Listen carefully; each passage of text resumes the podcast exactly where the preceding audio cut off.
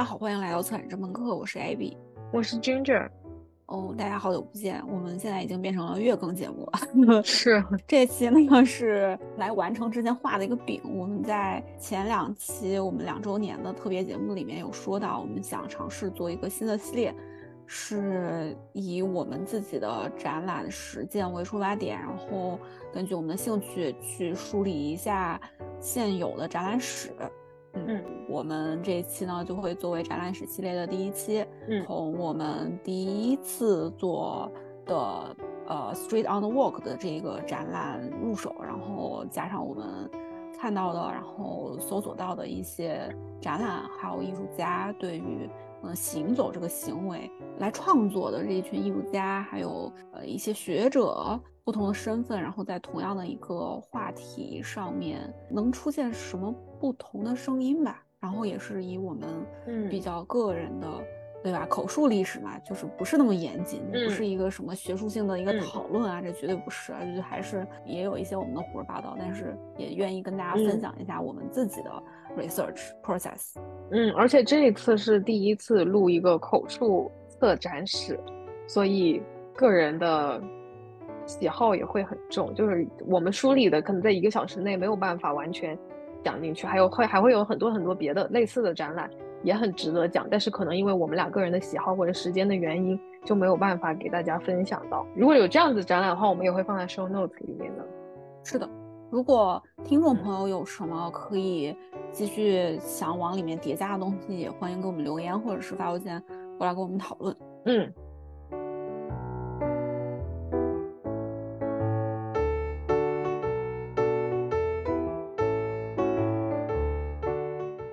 那我们先来讲一下 call back 一下我们原来那个展览是在干啥的吧。好，大家如果有兴趣可以听一下我们第一次策展实践啊，那个里面其实讲了挺多，将近2年前吧，没有2年，1年，21年12月。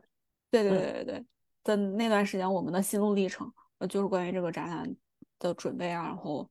一系列的东西。但是对，现在这个就是完全一个回顾了，我们应该会有挺多不一样的想法对那个展览。我们当时那个展览讲的是主要好像就是以行人这个目标群体为讨论的中心，就是讲大家在走路的过程中老是觉得自己要有一个目的地，然后走路的时候呢就会看导航或者听歌或者干一些别的事情，就是能够让自己从走路这个很看似无聊很日常的动作中抽离出来，然后让脑部活动变得非常有意义的这样一个很 detached 的动作，就是脑子和你的身体很 detached。 然后就是基于这个现象我们就做了这样一个展，讲说在走路的过程中也会遇到一些很有趣的事情啊，或者人啊，或者别的什么值得被发现的事。就是过程当中的，就是过程作为过程本身的重要性。对的，因为当时其实还是一个比较奇怪的时间点，不是说奇怪吧，就一个特殊的时间点，因为大家都 lockdown 在家被封了很长时间，然后其实本身就处于一个大家比较减少出门的状态，然后又重新开放，然后大家可以出来了之后有一段时间不跟人接触，再去在街上去跟别人接触的时候会发现我操，这个世界还挺美妙的，就对吧，你路边的这些眼神接触人呐，对啊，就之前可能超级讨厌，当然现在我现在想，我现在也又开始讨厌路上就是乌泱超级多人了，但是至少在那个时间我觉得哇好多人呀。对，会觉得很亲切。对，终于又看到活人了。对，那会儿真的是因为在网上上课也多，然后怎么着 meeting 也是在网上的，跟人的眼神交流就通过一个屏幕，他具体在看什么我也不知道，他到底有没有在看我的眼睛我也不知道，反正就是就很烦这种状态。然后就解封了之后能看到真的人，或者在路上跟路人四目相对，会是一件很美好的事情。对，但是你说到就是这个灵感来源，或者不是灵感来源，是背景，就是这个展览的背景是因为疫情这个事情，我感觉好多就是近几年做有关于展览，就是重新做有关展览的策展人啊、艺术家呀，都是因为疫情所以做的耶。你就说行走吗？对，就是我们找到的别的有关于行走的展览。哦，对对对，因为行走这个概念就是作为一个 art practice 已经很久了，好像是1960年左右，那会儿跟什么大地艺术呀、简约艺术呀，还有反正就是那些非常理念化、非常 minimalist 的那种东西一起 launch 了，一起 announce 了。然后 walking art 也算是一种。然后他当时出现的时候，他就是想说，因为这种类型的艺术，它打破了艺术家和观众的那个 boundary 那个界限，然后把他们糅合在一起，然后又打破了作为日常生活，你走路就是一个日常行走的过程嘛，打破了日常跟艺术之间的那种界限，然后打破了什么身体啊和心灵啊、时间和空间啊，然后把走路作为一个留下痕迹、留下自己的故事的这样一个 practice 出现了。因为走路就比如说西游记，他走路虽然我们现在想象中的走路可能就走了5分钟10分钟，人家走多少天呢？你看走出一电视剧，往长了看它就是 storytelling， 眼光放的就是不一样。中间是吧，那些西游记中间遇到多少魔鬼、妖魔鬼怪，整一个 social practice 给你上价值，就了不起的很。然后一直都我看我们找的那些就是我俩感兴趣的展览，也是从90几年开始就特别多，就关于行走的展览，但疫情之后也特别多。比如我找到了一个在台湾的22年的一个展览，在台北市立美术馆，不知道是不是这么念啊，台北市立美术馆。然后那个展览叫做在夹缝中行走，然后他当时的那个他的概念就是行走这个词就不仅是从动作上面我们是在走路，我们也会把它用在语言上和认知上。比如说我们会说走进梦境中，走进历史，走进大自然。它是一个很诗意、很虚无缥缈的一个感觉上的词，就是很隐喻。我就想说，这不是那个容器隐喻吗 ？Container 啊，对啊，他当时用的就是这个，他就是把行走用在了这，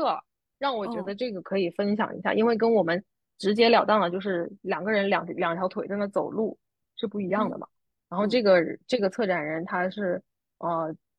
就是从这个方向去理解行走这个事情的。然后他也就是这个展览他也想暗示，就是人永远是在之间的，就是在运动中他永远是在一个 in between 的状态。然后这个策展人他也是因为疫情，所以自己有了很多很多的走路的经历，就是会出去走一走啊什么之类的，然后才会有了这个展览。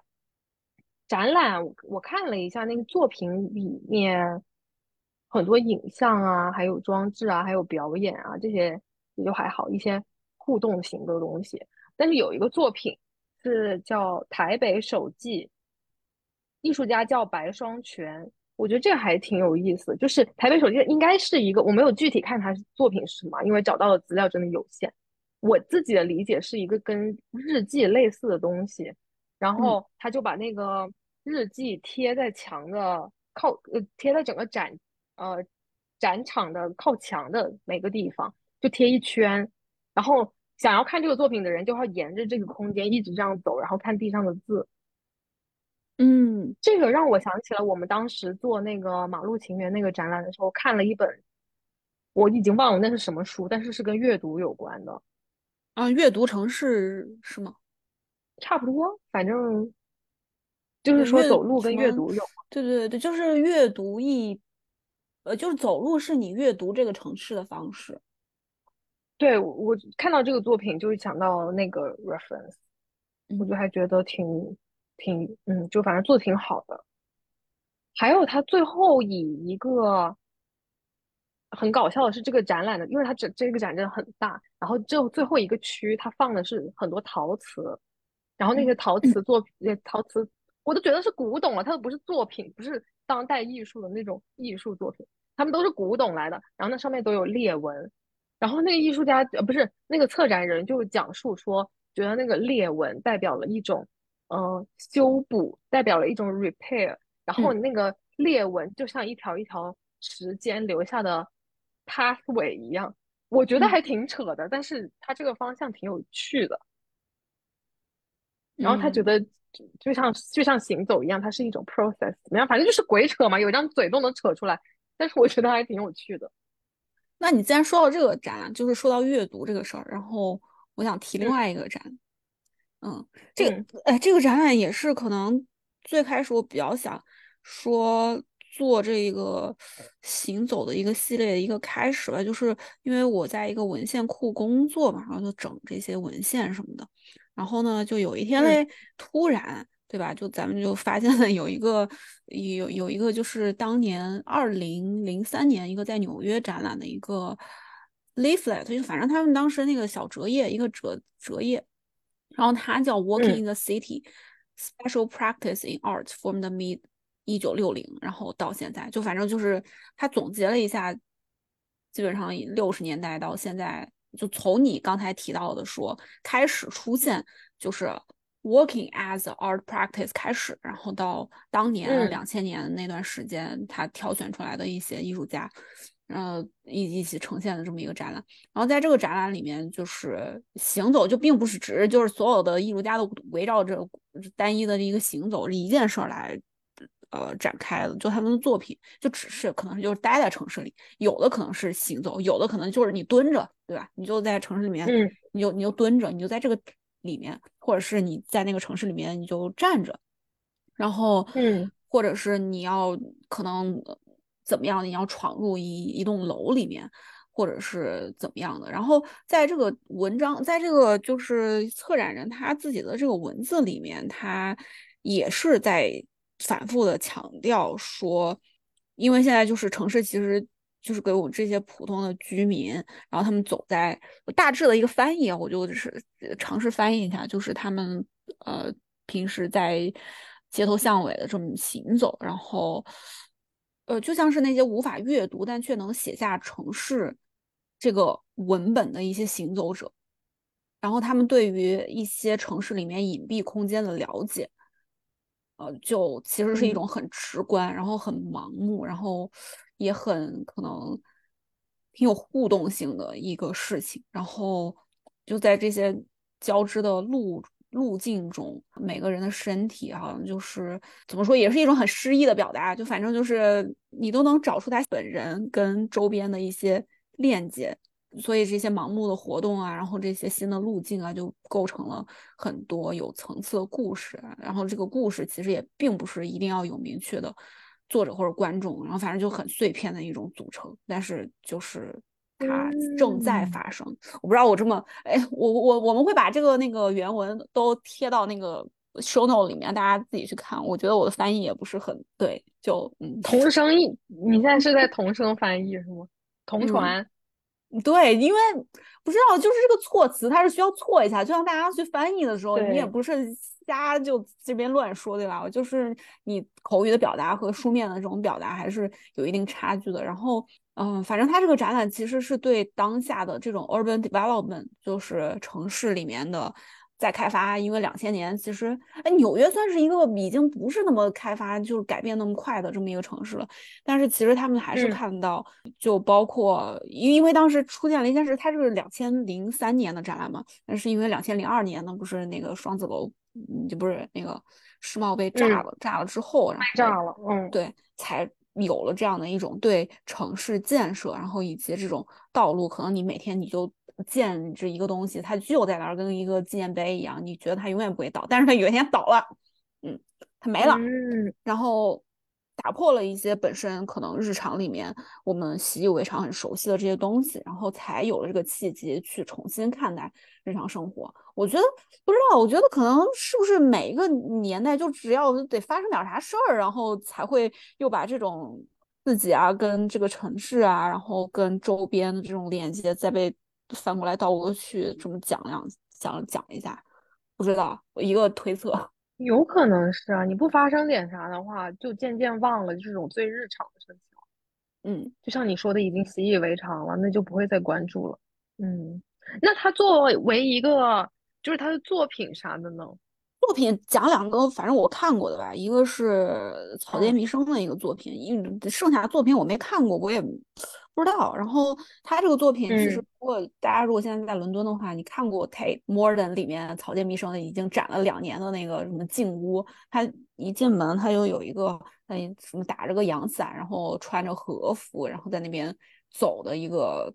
一个视频来的。然后他这个作品其实他有点有一些政治意味在里面呢，还挺对。然后他其实当时想提出来一个，就是因为他其实作为一个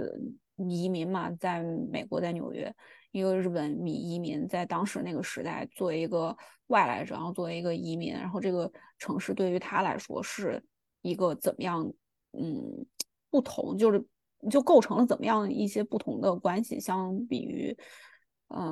在当地的人，然后再加上她女性的身份，反正就是那段时间，她这个作品是我想想60几年还是70几年的时候做的，好像也是那会儿就是开始出现这一系列作品了之后，然后她在街上就看到一些那个 homeless 啊，然后在这个城市里面可能会跟人发生一些有的没的这种冲突，然后遭遇一些身边的这种不同的 encounter 吧，然后大概展现的就是这么一回事儿。对，然后还有另外的一个是 Andre Pepper 的一个影像。 Andre Pepper 也是因为我这个我知道是因为之前我刚开始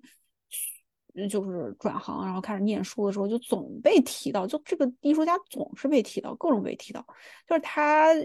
在街上做那个行为啊，对啊对对对，一系列行为啊。然后但这个不是他那个摄影的作品，他不是有一些摄影作品顶个爆炸头然后或者是怎么样的就搞，他这个是一个影像作品，然后也是就是把自己打扮成一个黑人的男性，然后贴这个胡子啊，我看过那个，对对对对对，然后坐公交车，对对对，或者把自己身上倒一些奶呀、什么，反正就搞得臭臭的，搞得像一个 homeless 一样，然后去 public area 去那晃荡，就也是会重复一些他的personal diary like， 就是一些可能自己很个人的一些行为动作什么之类的这种东西，反正对。这个展感觉非常的经典。对啊，感觉特经典。是都大牌艺术家是吗？所以为什么想做呢？因为就是我发现之前有人真的做得很好，他这个展览真的很他妈牛逼。其实也不是没办法超越吧，每个年代的艺术家不一样。对对。你说我现在其实你说现在要是谁在上街去然后带个爆炸头，比如说我当时做的那个就没有什么意思了呀，大家都不管你了，都低头看手机。所以现象也不太一样。然后反正这里面的这些作品反正都是艺术家本人跟就是城市这个地方，你不管是蹲着啊就拍一系列东西啊或者是怎么样的。就我发现吧，反正这种展览里面的这个作品，就是这个可能也是先有了这种 art practice， 然后再有了这个展览导致的，就是它的这种艺术作品的形式，大部分影像吧，摄影作品吧，或者是行为作品吧，或者是基本上不太会有什么画儿跟雕塑之类的。就很少听到有一个什么画家或者一个搞雕塑的，我做这个是为了回应什么 urban development 或者是行走这个动作。雕塑倒是有，就是我刚才提到那个台湾的那个展览里面，它就有一个互动型的，我都不知道管那个叫什么了，因为需要有人表演，但是它是一个互动装置吧，就是在一个桌上，他立了一个，嗯，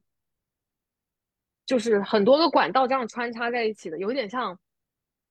现在城市的地下面貌，就是各哦种哦的哦，地铁呀、或者水管啊，或者各种什么什么管子穿插在一起的这样一个东西。然嗯后这个桌上两边放了2把椅子，需要2个人坐在对面，然后对着那个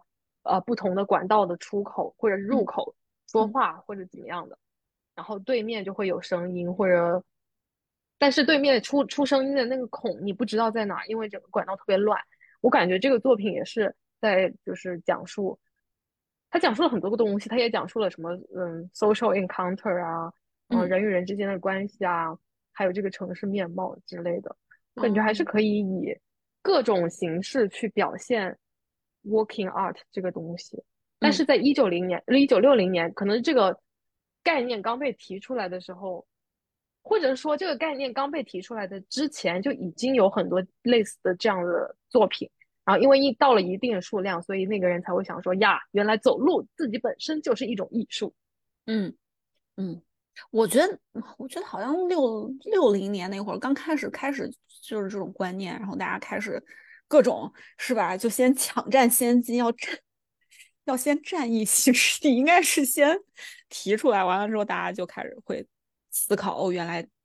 这是一个大的类别，然后大家就开始做。嗯，但是你看啊，我们，哎呀，我觉得，我说实话，我觉得声音跟走路这事儿真的特别相关。就是你在说啥，我都对，会能想到我们声音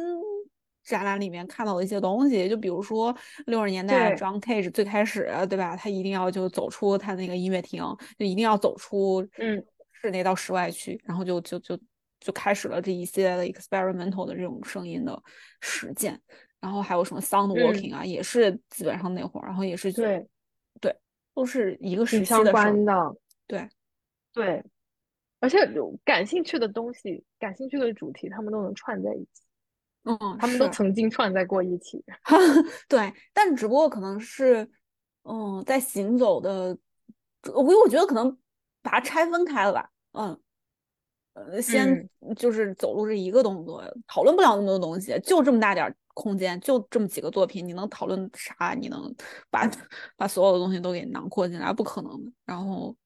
不嗯，然就讨论声音，不然就讨论一个动作，不然，但我觉得看完就是找这些东西，别的一些我们还找到很多别的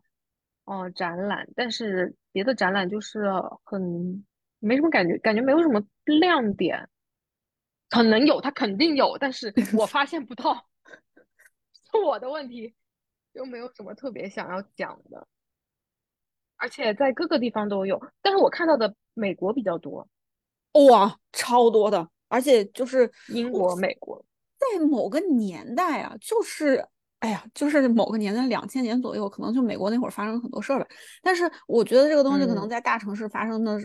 概率比较大，也是因为就小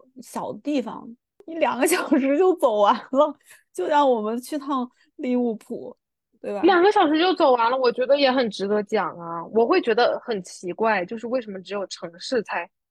才会被拿来作为一个，就是才值得被 city walk 才会有这样的词，你就不能农村 walk 一农下？村sound walk 啊，对吧？sound walk 都是去各种，就我觉得它就出现了分支嘛，就比如说这种小的地方，或者是森林里面，或者是河边，或者是就我们合作的那些声音艺术家，他们去 sound walk，就 sound 的肯定嗯不是那些城市里面，当然城市里面也有吧，但是主要他们去发掘的都是城市周边的一些地方。但是嗯 city，你都叫它 city 了是吧？它首先它得是一个城啊，然后就是因为在城里面，它每天有过于我的理解是它每天有过于密集的各种事件在同时发生，所以会导致更多的东西就被掩盖在这些很嘈杂，然后很对，复杂的这个东西里面，所以才会让你。就是在这种情况下，会让你丧失一些对于这种日常生活的感知，或者是对自己周边的这种感知吧。你说对吧？你要在那个乡下，我在乡下，我天天就听着这些鸟叫，我甚至我每天能分辨这到底有几只鸟，然后这鸟的品种是什么，那我都能分辨。我在城市我能分辨吗？我分辨不了，就被盖住了，所以我要重新发现。嗯，你可能都听不到鸟叫。不一定对啊，我瞎说的。但是，然后我其实我这周 我这周工作的时候也又在整理文献，然后我看到了一嗯个小野洋子在2003年的时候在纽约做的这么一个作品，它的名字是《蟑螂的奇幻旅程》，就是它其实就是也不能算摄影，反正就是它把自己给缩小了，你没有办法把自己缩小，那就你就只能把周围了的那些东西给放大，然后嗯以这种蟑螂的视角，然后去观察你所生活的这些城市，啊，在这个城市里面是不是哪儿嗯发生个什么凶杀案啦，然后这些什么垃圾啦有多，对吧？就是在你的周边，你就在这个城市里面这么游走，然后你每天看到的这些东西是什么样的一种感受？就其实是一种变相的，给你另外的一种视角去观察城市吧。我觉得特别好，他就给了一种全新的角度，哎，就是以一嗯个同样生活在城市里面的生物，但是它不是人类，就是前对，面讨论的，光讨论女的也有，然后光讨论什么的都有，反正都是以人为主的，行人也好，嗯普通人也好，政客也好，就是都是以人为主，但是他以就是同样生活在同一个城市里面的别的东西，以一个嘎杂的角度。嗯。而且他们生活的地方也是，就是地下水管啊，各种，它就遍布在这个城市的每个角落。嗯，只是我很们，多阴暗的角落，呃，阴对，暗面，那是另外一个城市，地下城市，或者我们看不到的城市，对，本那来还就挺是有嘛，趣的耶。城市本身，哎，我觉得尤其是美国的城市啊，美国的城市白天跟夜里是2件事儿，夜里其实蛮危险的，对因为啊，有钱人他们不太会住在真的市中心里头，然后市中心基嗯本上晚上就会被这种流浪汉或者是，然后美国这种还很危险，你知道吧？大家有枪，我记得那个谁的有一个叫什么罗宝，他的作品不就是嗯，拍了夜里的公交车吗？对夜对里公交车上面全是睡觉的流浪汉，就像他们的 是，motel 一样，对，特很神奇。那个还嗯挺，那个真的，这是一个城市的平常人看不到的那一面，一个城市的是，复兴。对。但我觉得 Yoko 这个作品还是在以人为主了。我只是觉得他的角度很有意思，就是以蟑是，螂的角度，但是他讲的还是人的事情，什么凶杀案啊，然啊，后谁跟谁出轨啊这种事情。对，哎，你在找，因为你有一个例子是从就是文献库里面翻出来的，你会觉得你从网上找展览的资料跟在文献库里面找展览资料有什么区别吗？哇，一个是我手里能摸到这些实际的，我其实能看到的也就是一些 leaflet，但是确实是当年留下嗯来的，它有时间的。这个嗯这个玩意儿我知道它是从20年前来的，然后现在到我的手里，嗯，那信息量上面，首先是就是他所选用的这个 leaflet 的纸张，就是不是我在网上看到的一些，嗯，网络上的这个信息，就比如它的折嗯叠的方式，就我刚才说的那个展览，它是一个手风琴一样的折页，嗯它不是一个就是这种打开的或者是一张纸的这种 press release，嗯这就这嗯种，然后就他又在这个展览的文字里面说它是一种碎片式，然后怎么说呢，就是可能叠加在一起，然后这样的一个东西，然后它做成了这样的一种折页，它给我一种挺立体的感觉。就比如说，我同样能在网上找到他当年的这一个东西，就一模一样的东西，文字都一样，但是它是网页的形式，我就就是只有信息的就放上去而已，对，然后就你就是鼠只标有往下文滚字，动，对。哦，我可能会少一层这个体验吧，但是这个体验对于看个人觉得这玩意儿重不重要啊，我 觉得挺好的。我也觉得特别重要。反正我觉得，特别冰冷。就是我从网上找这些展览的资料的时候，我觉得贼冰冷。就除了有一些我可以看得到他的 YouTube 的视频，可以看得到策展人或者他们的那个展览的研究员在那讲述这个展览是怎么做的，为什么会这样子，然后有什么作品进来啊，他们希望给观众一种什么样的体验。虽然他们说的也不一定是这个展览当时真的让观众体验到的东西，也不是真的作为一个观众能够体验到的东西，但是他至少是一个人在跟你说话。我就觉得我能了解到这个展览的更多，就包括这个策展人，我看到他长什么样子了，然后他的表情，他的语气，他的什么别的一些附加的场外信息，我感觉都让我对这个展览的了解有更多。就比如说他为什么会看到他的脸，我就会想说他怎么会在疫情期间到处走呢？他看起来是一个那么保守的人，那么危险，外面就会想着很多这种没有别的问题，但是这就会让我跟那个展览拉得更近一点。别的一些我能找到的同类型的展览都只有文字还有图片，而且那个图片我一点都感受不到那个空间长什么样，它即使给了我了那个 floor plan， 我根本就想象不出来。我觉得贼有距离感呢，就让我在一直在找的时候，我就会想说那要怎么做一个展览的 archive 才比较让人没有距离感，特别是隔了那么久。我觉得怎么样都会，就没办法，我觉得这个是它一定会被损失或者损耗掉的一部分。就当然不是说100%还原，100%的话肯定不可能的，但是我就想说作为声音的方式，就因为我说就像我说的那个看影像嘛，看当时策展人或者当时那些人留下来的口述历史，会让我觉得就更亲切一点。我觉得这个就还挺好，就像我们现在正在做播客一样，不是自夸哈，就是一个巧合，那就是一个巧合，让我觉得了做播客这种形式去记录一个展览，好像是一个挺不错的方式。我会觉得，那你假如说看到当时展览里面就策展人啊和艺术家或者是怎么样他们之间的这种通信，你会有什么感觉吗？就是你会觉得自己得到了更多信息。我超级喜欢看通信。对啊，主要是通信他们是一个展览正在进行时或者还没有做出来的一个过程吧，他们在讨论这些东西。那就很有意思啊，那就会看到他们当时在 struggle 什么呀，然后想要突出什么呀，当时遇到了什么问题啊，这就会很拉近。但我好像觉得我在看这些做 research 的时候，我好像不太会，怎么说呢？就比如说刚才我说的那个展览，就是03年纽约那个展览，我其实在看到展览的文字，然后包括这个展览的信息的时候，我想象的是纽约这个城市，我想象的不是那个展场。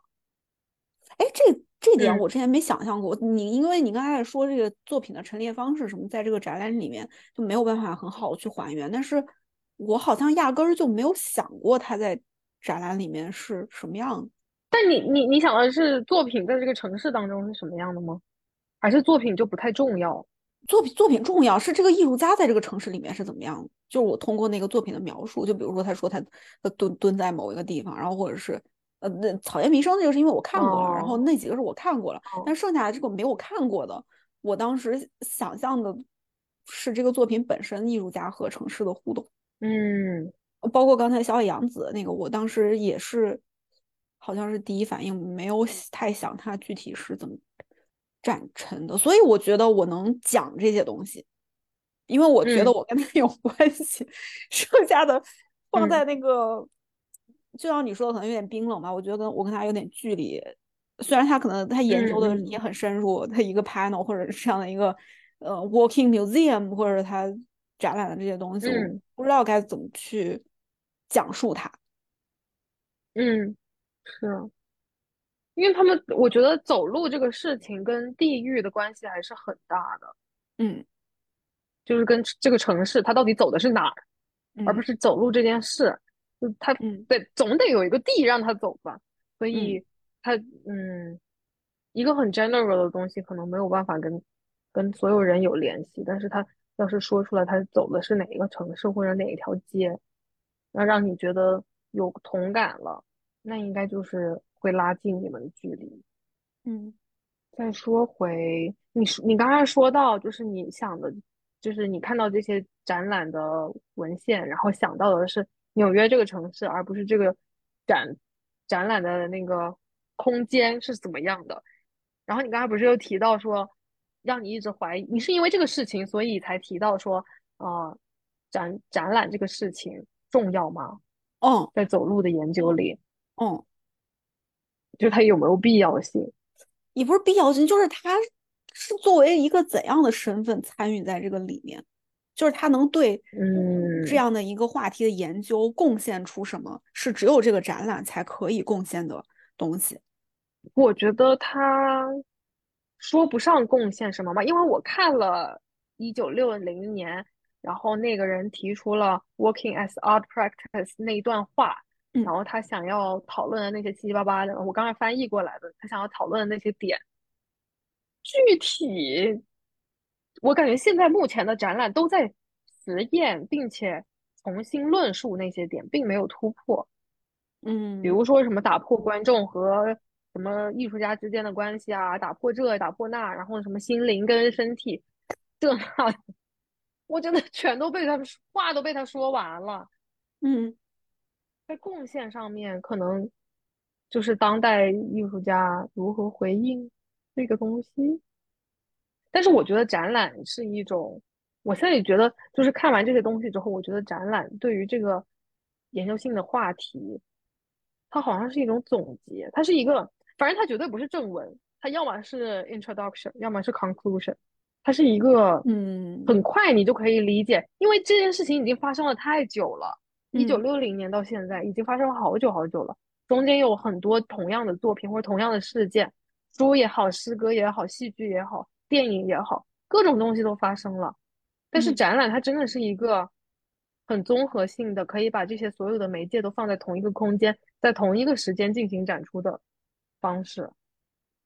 所以我觉得它好像是一个阶段性的总结一样的东西。或者是一个 introduction 吧。因为我觉得它，对，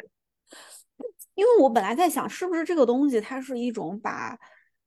概念给具象化到一个具体的事物上面，就具体到一个特定的空间里面的这样的一个事儿。但是我想，那艺术作品本身不是也是在具象化一个概念一个事儿吗？作品本身就是，但是我觉得也是啊，因为你有时候你也不知道，就是把这些作品放到一块儿去，然后它能产生一些什么东西。但嗯展览就是强行的，不是强行吧，反正是通过策展人个人的喜好把这些作品放在了一起。嗯，它对会产生一些不一样的东西。说到这个展览的形式，我刚刚也找到了一个叫 Walking Women 的一个 public event 系列，哦，它就没有展览，嗯，然后它就是一系列的活动。然后他那个参与的艺术家都是来自于各个领域，什么写诗的呀，做研究的呀，拍电影的呀，做 theater 的那种，就是干嘛的都有。然后把这帮人放在一起，让他们一起做 lecture， 然后做什么 seminar， 做各种东西，走路，然后做 reading group 什么的。然后也当然也邀请观众，就是做那么一系列的一周的活动吧，嗯，然后去讨论这样的事情，我觉得也行，我觉得。展览在这个话题当中好像没有那么的，不是非展览不可，就是这个方式让我觉得也行，还是这也是一种展览，看怎么去定义这个展览吧。你要不要就是在一个特定的时间、一个空间，然后在特定的一个地方，白盒子里或者不是白盒子里，让他们共同出现。就如果说最后他这个一系列的。比如说他最后有一个，我觉得怎么去定义展览呢，最后就有一 outcome，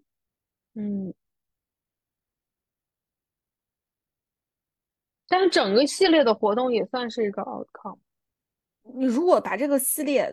他们最后生产出来了一个出版物，或者是大家就一人写一首诗，然后咱们就 contribute 到这一个活动一个项目里面来，然后有一个所谓的这种结果。我觉得可能更像是一个展览，或者是大家所期待的展览。嗯，不然它可能更像一个 public event， 一个事件，就是基于我们现在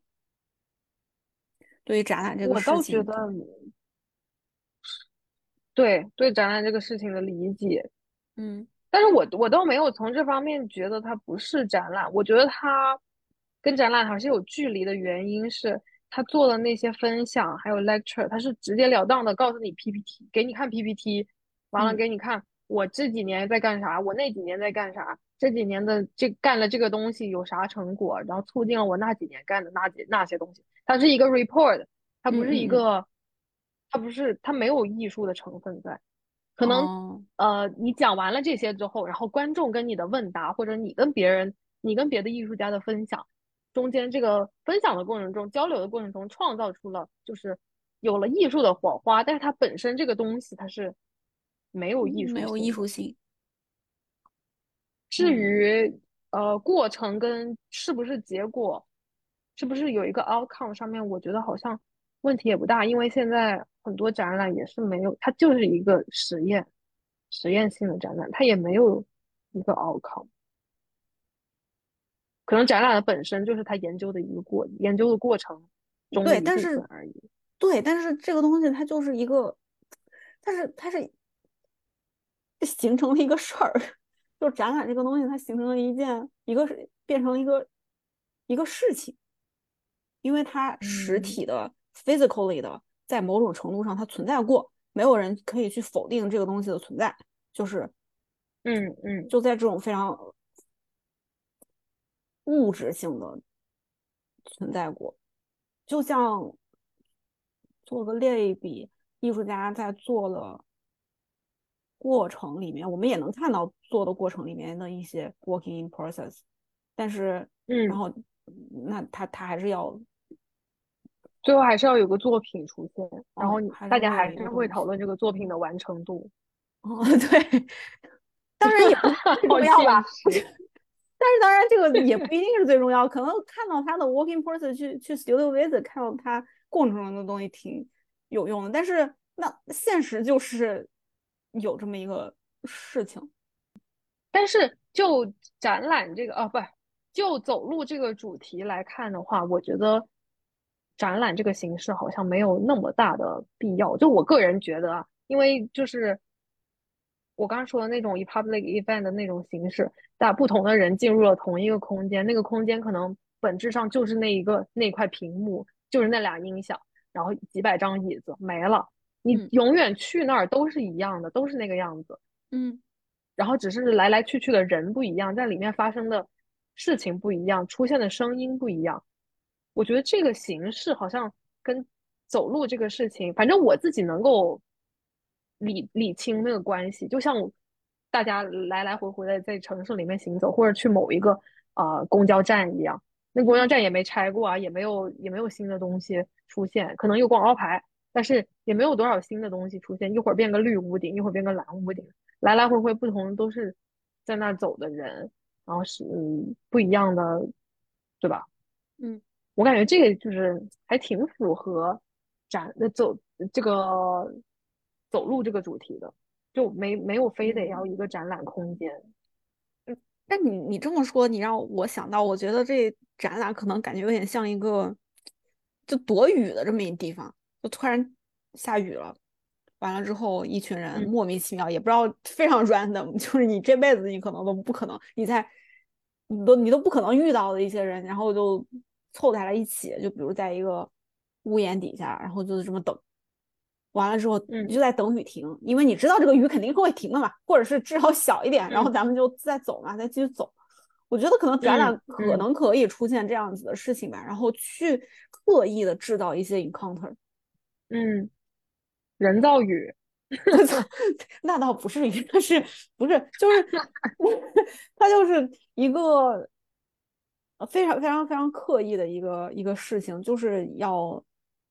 我就非得把这些人这些艺术作品这些艺术家凑在一起，然后我最近对这个事情感兴趣，我就跟他们一起做一个事情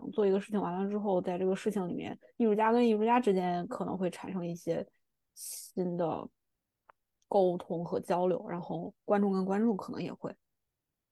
就对了，就突然下雨就躲个雨的这种感觉吧。是，我觉得就是把人跟人聚在一起，但是我更希望看到的是，如果有机会的话，哎，这就说到，就是这个 research 给我带来了什么？就是我们做的这个展览的策展史，虽然非常的主观，非常的个人，但是它让我就觉得，为啥都是以人为主题啊？要是重新来的话，我可能想做一个以别的生物为主题的，虽然可能也是，因为我不能变成别的生物。对啊。但是至少可以让观众意识到这个城市里面还有别的生物在生活的，变成了一档科普节目，人与自然。对，我会比较想往那个方向就是接着探索一样，因为现在关于人的东西，人和 city 的，人和城市的，我感觉已经太多了，非常的饱和。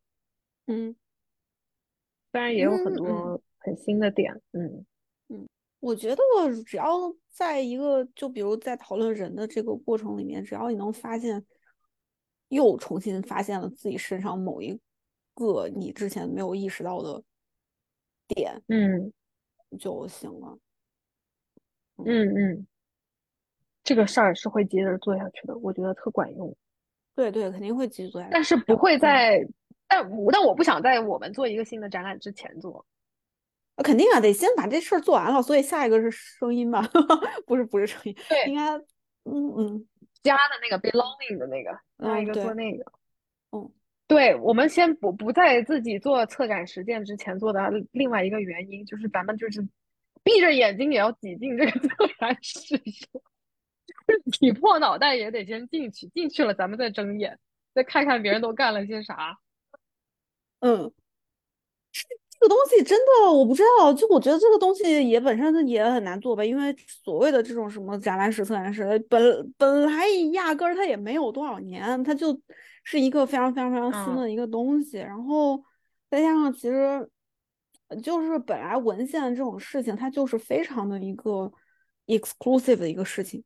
就你不在文献这边工作，你上哪儿看这些东西，你就看不到。或者是在很多情况下，如果我当然他会开放资源给到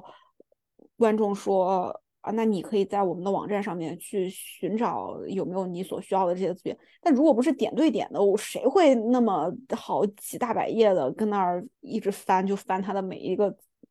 就是这种对文献条目，然后发觉这个里面到底有什么还是没有什么，有没有什么，就没有这个契机啊。对于我来说，我这么觉得，这展览真的还是一个很脆弱的事情。对，而且它跟过了就没了。对，你发生的那个地点，就像你说的，你没有办法真实的想象那个地方。对，你就没办法，你没去过那个地方，你就算去过，你也不好想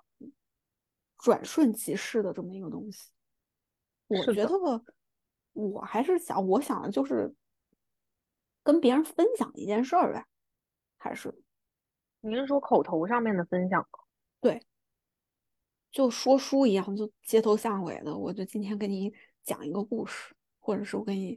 就也没有什么压力，谁知道你知道我是胡编乱造，当然我们也不是胡编乱造，都是真的，但是对，就是我觉得这样会比较好。我觉得就很像做播客，因为我们这个播客跟策展的就是它是同频的嘛，我们做到哪步就聊到哪步，它其实就是一种在窥探我们自己的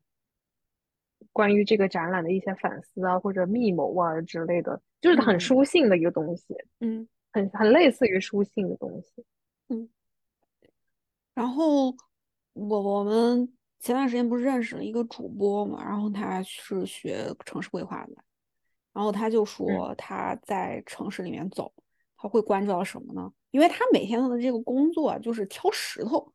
一个广场就这种城市规划，那就挑广场的这些石头，然后或者是就是那个就比如每个伦敦每个区它的那个挡车的那个柱子那墩子颜色是不一样的，就每个区它是有固定的这种颜色的，然后这些石头这些树这些花草乱七八糟的这些东西其实都是有规定的有要求的，然后就比如说在 Thames River 旁边的那些石头你看它都已经那都破败成那个样子，但是也会因为就比如说这个城市要规定说你要环保你要怎么样，所以你没有办法，你如果再重新铺又用新的石头这事儿就不环保，这不行，咱不能这么做，那怎么做呢？就是把这个石头给撬起来返回原厂修复然后再铺回来，就反正就经常会有一些很奇怪的这种事情发生。然后他在城市里面走的话，他会看到的东西是跟我们反正我们是完全不一样的，我觉得也挺好。我觉得他这个视角也挺有趣的，看到的都是这个城市的组件，对，是怎么构成的，对，哎，这些零件正好都是就是规范让这个地方变成一个城市的。对，就因为刚才你就说到是以另外的一个生物或者是另外的一个怎么样一棵树或者啥之类的这种视角观察城市，但是我觉得人吧，你就单从人的一个角度来讲，我觉得也会给我一些不一样的启发。我们这期要推荐书吗？我看了一个日本那个贼嗨有名的几个作家，我就不认识几个，你猜一下。村上春树。对，我忘了他叫什么了突然。东京奇谭集。这个东西它其实就是在讲一个记录一个 affect， 就是记录陌生人因为一些巧合碰撞在一起，然后发现对方和自己有一些共同点。就是一个这样很小很小的事情，它可能只是一个你刚刚也吃了麦当劳，我也是就是一个很小的这样的事而已，但是他就把他这种事情全部都写成了一个小说，然后就觉得我想看这个很有趣，而且很轻松，就是正常，就像看日记一样，也不是也没有日记那么私密吧，就是一个很有趣的，就会觉得所有的事情所有的人类都连接在一起的那种感觉。反正我看得很开心，很舒服。这书看得我贼舒服，而且这个里面的小说就是他们都是短篇小说，然后每个小故事都是你出去就是在做一些日常的事情，比如说你每天都去一个咖啡厅，然后去那儿看书，然后你每天下午1点钟的时候你就去健身房里面做运动，然后固定的下午4点你就去接孩子放学，就是一样的生活流程。然后有一天就遇到了一个人，就是你每天都在走路的过程中在这几个地方走来走去的，然后有一天你就突然遇到了一个人，就是这种偶然事件。这个人没有给你的人生中带来什么大风大浪，没有给你的人生中带来什么改变你人生的一切，他就是出现一下，然后比如说他那天跟你穿了一样的袜子，就这样而已，没了。作家每天在走路的时候就跟我之前去上那个课，上那个短故事电影的那个课的时候，我们老师说你要每天收集你周边的所有的这些微小的信息，就每天天天跟那儿听墙角，就听，你就站公交车，你就走路，你就听旁边人在说啥，这些都是你写作的素材。他的这种写作更像是在一个故事里面你怎么样能够把因为有一些感受和当下那个场景，你当下你把它记录下来，你未来可以应用到你某一个创作里面。但是我觉得他这个就是记录收集那些素材的那个过程，他现在这个产出是那个收集的过程，挺有意思的，我要找来看一下。我现在还没看完，我接着把它看掉。行吧，那我推荐电影哈，我推荐电影可以，对吧？既然都是 City Walk 这个事情，爱在三部曲，你看过吗？没有，你跟我说过。对，就是一个话唠电影，就是也是当时我在上那个电影课的时候看，就一个男生和一个女生，主角就是这俩，然后每一个拍摄间隔是间距了9年，从第一次这俩人在维也纳就列车上突然就这么相遇了，完了之后就玩了一路，哎，灵魂伴侣，一个爱情故事。但是就是这里面啥都没有啊，就没有什么剧情，任何剧情都没有，就是俩人在那边走唠嗑，然后纯 city walk， 挺有意思。推荐的东西都非常的轻松。嗯，那以上就是我们第一期展览史系列。对，以后这一个系列还会接着做下去，就希望我们可以做得非常的更加的成熟，稍微系统化一点。那感谢大家的收听，我们下期节目再见，拜拜，拜拜。